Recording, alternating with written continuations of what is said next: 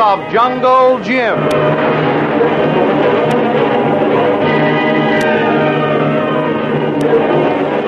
The Adventures of Jungle Jim, broadcast weekly over this station, are dramatized from the full color action pictures to be found in the Comic Weekly, the world's greatest comic supplement that comes to you each week with your Hearst Sunday newspaper.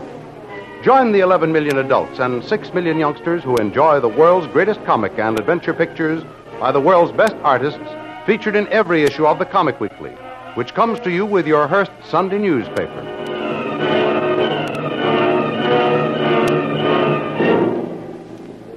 When Kitty and Kolu emerge from the jungle acting on orders from Jim, they prepare to investigate the planters. The first stop on their list is the home of Doc Beard. Little does the poor, unsuspecting Kitty know when she meets this kindly, prosperous plantation owner that he is in reality the sinister J7, the saboteur Jim has sworn to capture. J7, working under his alias as Doc Beard, gives Kitty and Kolu a warm welcome and extends to them every hospitality. He poses as a great friend of Colonel Barrett's, the head of the Army Intelligence Post, and completely wins Kitty's confidence. Jungle Jim, deep in the jungle, has struck his first blow against the hostile Indians, allies of the sinister J7. Preying upon their fear and superstition, he captures one of them and hauls him into the tree. Terrorized by the strange disappearance of one of their number, the Indians scurry back into the jungle with Jim hot on their trail. In the meantime, back at J7's home, Well, Mrs. St. John, do I understand you'll accept my humble hospitality and make this your headquarters? It's really awfully kind of you, Mr. Beard. What's more, it's a very tempting offer. This is quite a cozy house you have. Well, I've tried to make it as homelike as possible. But I must confess, I enjoy my comfort. And even though I'm a long way from civilization, I think I've succeeded in making this place really livable. A little too much so, I'm afraid. It'd be an awful temptation to spend most of my time here. Well, then I can count on you remaining here for a while, eh? Why not? Colonel Barrett and the Army Intelligence said that you would allow us to use your home as headquarters when you understood that we were associated with them in an urgent case. And since you've so warmly welcomed us, I can't very well refuse your hospitality. Well, then that's all settled then. Now, perhaps you'd like to go to your room and refresh yourself after your long journey while I make arrangements for dinner. Very well, Mr. Beard. But please don't go to any trouble now. Trouble? Oh, nonsense. It'll be a pleasure, I assure you. Just follow me, Mrs. St. John. Your room is up the stairs, the second door to your left. That's all right, Mr. Beard. You don't have to come. I'll find it all right. I've had my servants put your things up there and make everything ready for you. If there's anything you need, just call. I will. Thank you so much, Mr. Beard. What luck. What incredible luck. Such a beautiful break to have her and the Hindu right where I want them. Sooner or later, they'll bring him here. And then my plans will be complete. What luck. Nothing in the world will stop me now. Hmm. Signal from the tunnel. What's happened now? Oh. Perhaps they've got that foolhardy jungle Jim Bradley for me. Yes, perhaps they have. Well, I shall go see.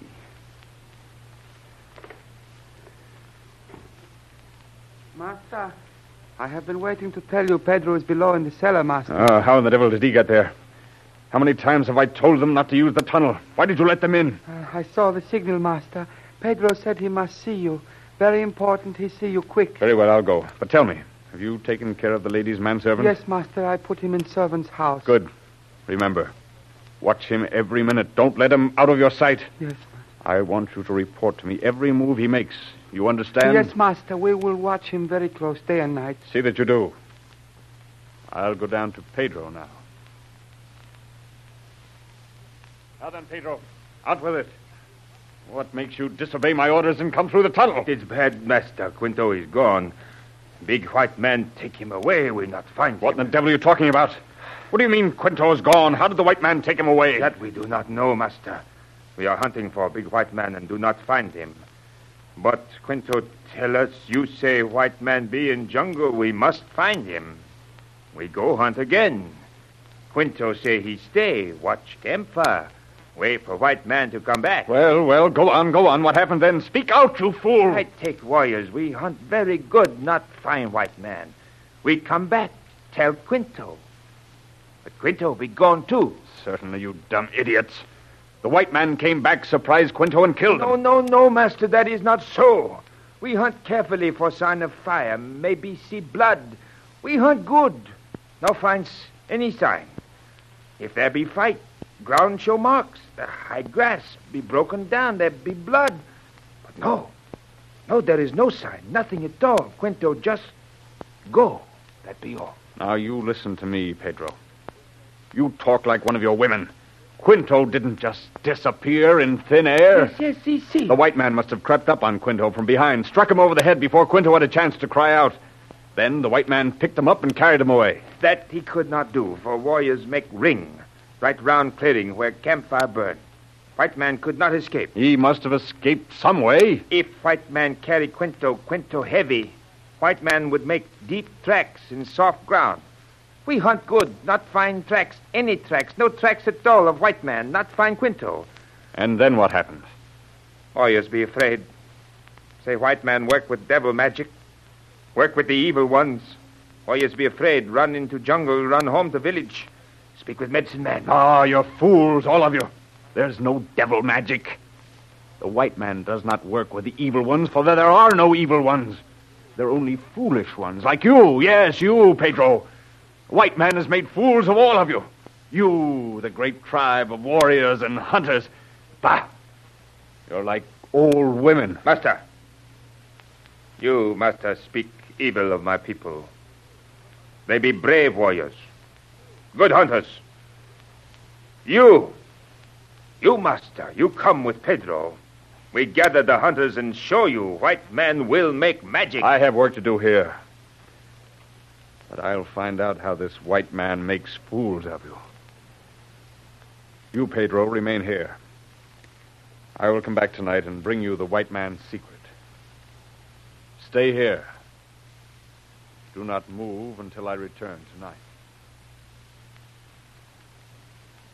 Yes, if you'll come into the library, Mrs. St. John, we'll have our coffee in here. Coffee in the library? Why, of course. Why, Mr. Beard, you make me feel as if I was home in San Francisco instead of the jungle country of Central America.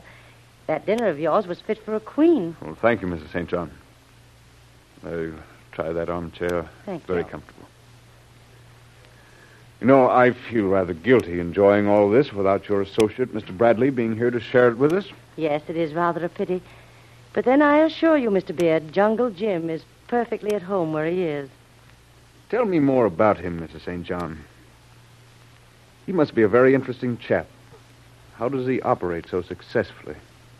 For instance, on this trip, he's in very dangerous country. The Indians, you know. He's perfected a plan to outwit the Indians, Mr. Beard. They're the least of his worries.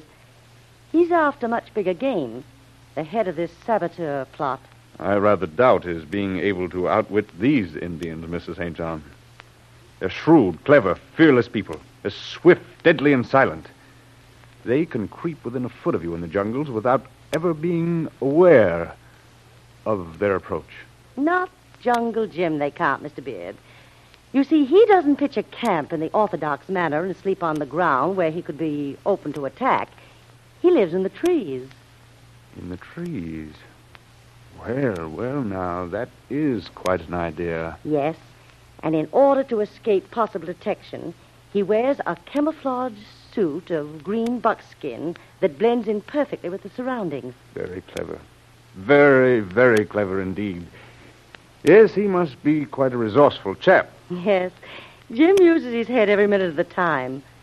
For instance, he's fully aware of the shrewd native cunning of these Indians, but at the same time, he knows they are naive and superstitious, so he works on their superstitious fears. Oh, and that is part of the plan that you uh, spoke of? Yes, just after we left him, he built a big smoky fire to attract the Indians.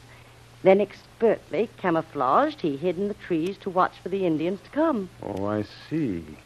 They arrive and find the fire burning, but no trace of a camp. No sign of him, and they naturally become puzzled. That's it. Then they search and hunt for him, but find no tracks or clues.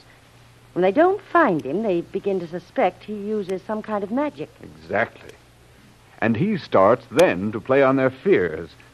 Perhaps a hunter becomes careless, is separated from the others. And then swiftly and silently, Jim swoops down on him from above. Yes. Yes. He drops a rope over them and hauls them up into the tree. When the other Indians look for him, well, to all intents and purposes, he has vanished into thin air. Yes. Excellent campaign of silent terror. And one that would be very successful in arousing fear and panic among the Indians. Naturally.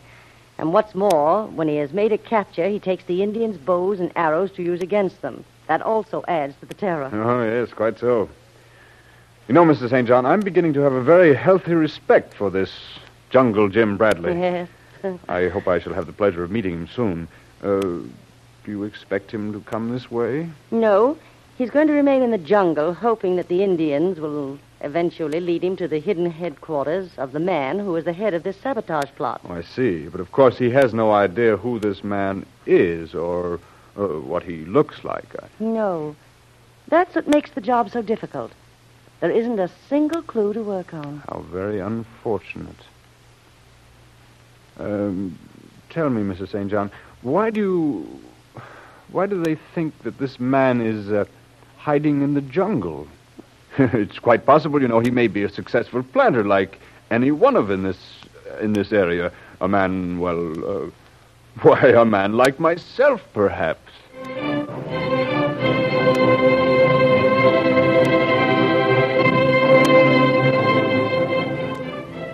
It now appears that J7 has Kitty completely under his spell as she unwittingly reveals Jim's plans to him. Quite ignorant of the fact that this kindly old planter she knows as Doc Beard is really Jim's arch enemy and is plotting not only Jim's, but her own downfall. But Jim has not been idle. Armed with the captured Indian Quinto's bows and arrows, he swiftly pursues the panic stricken Indians who flee toward their native village. When one of the Indians, not quite as fast as the rest, falls behind, Jim sees him ahead on the trail. With a burst of speed, Jim overtakes and flings himself bodily upon the Indian, knocking him to the ground. Surprised at the strange figure, the Indian cowers in fear. Ah, save me, watchman. Save me. I'm going to spare your life if you tell me what I want to know. Not only will I save you, but all your people, too. Save them from the evil of the white man who calls himself your leader. You, you ask me, I tell you. You save me, white man. Good. Now, where does the white man live who calls himself your leader? I not know. Only two of my tribe know that secret. Pedro and Quinto. Good. Where are they? You spirit Quinto away from place where you light big fire. Pedro, he run far away to tell white chief you come. You speak true. You do not know where Pedro goes to meet Big White Chief. I speak true, white man. Pedro always go to Red Mountain, take trail into hill. Then we see him no more. There he meet chief where we not see. Red Mountain. Where is Red Mountain? You follow trail, travel fast. Soon after sundown, you come to Red Mountain. It's a good five hour journey. I can make it all right. All right. Now you give me bow and arrows. Wait here. Do not follow me on trail. Good. Here, I give you bow, arrows, knife. You go. I not follow. I stay here a long time. Then go to village. You go to Red Mountain. You look for trail to west. Pedro take that trail to visit Big White Chief. Look on tree for mark like this. See? Good. That looks like a J dash seven. Hmm, that's not an Indian marking. Good. You stay here. I go on trail. At least I'm getting somewhere now. The trail that leads me to the man I want. The saboteur and the traitor. And leaving the terrified, bewildered Indian, Jim swiftly takes up the trail again. The trail he hopes will lead him to the sinister J7, who even now is quietly worming out the last of the secrets of Jim's campaign from the guileless, unsuspecting Kitty. Then he will set out to capture Jim, so don't miss the next exciting episode in the adventures of Jungle Jim. Remember, you can follow these adventures in the full color action pictures to be found in the Comic Weekly, the world's greatest comic supplement containing the best full color adventure and comic pictures. Remember, no other comic supplement can give you the top names of Cartoonland like the all star favorites to be found in the Comic Weekly. The whole family follow the fun and frolics of Jiggs and Maggie, the Little King, the immortal Donald Duck, as well as the exciting adventures of Flash Gordon and Jungle Jim. Join the 11 million adults and 6 million youngsters who every week find the greatest of home entertainment in the Comic Weekly, which comes to you with your Hearst Sunday newspaper. More thrilling adventures of Jungle Jim will be heard at the same time next week over the same station. Be sure to tune in.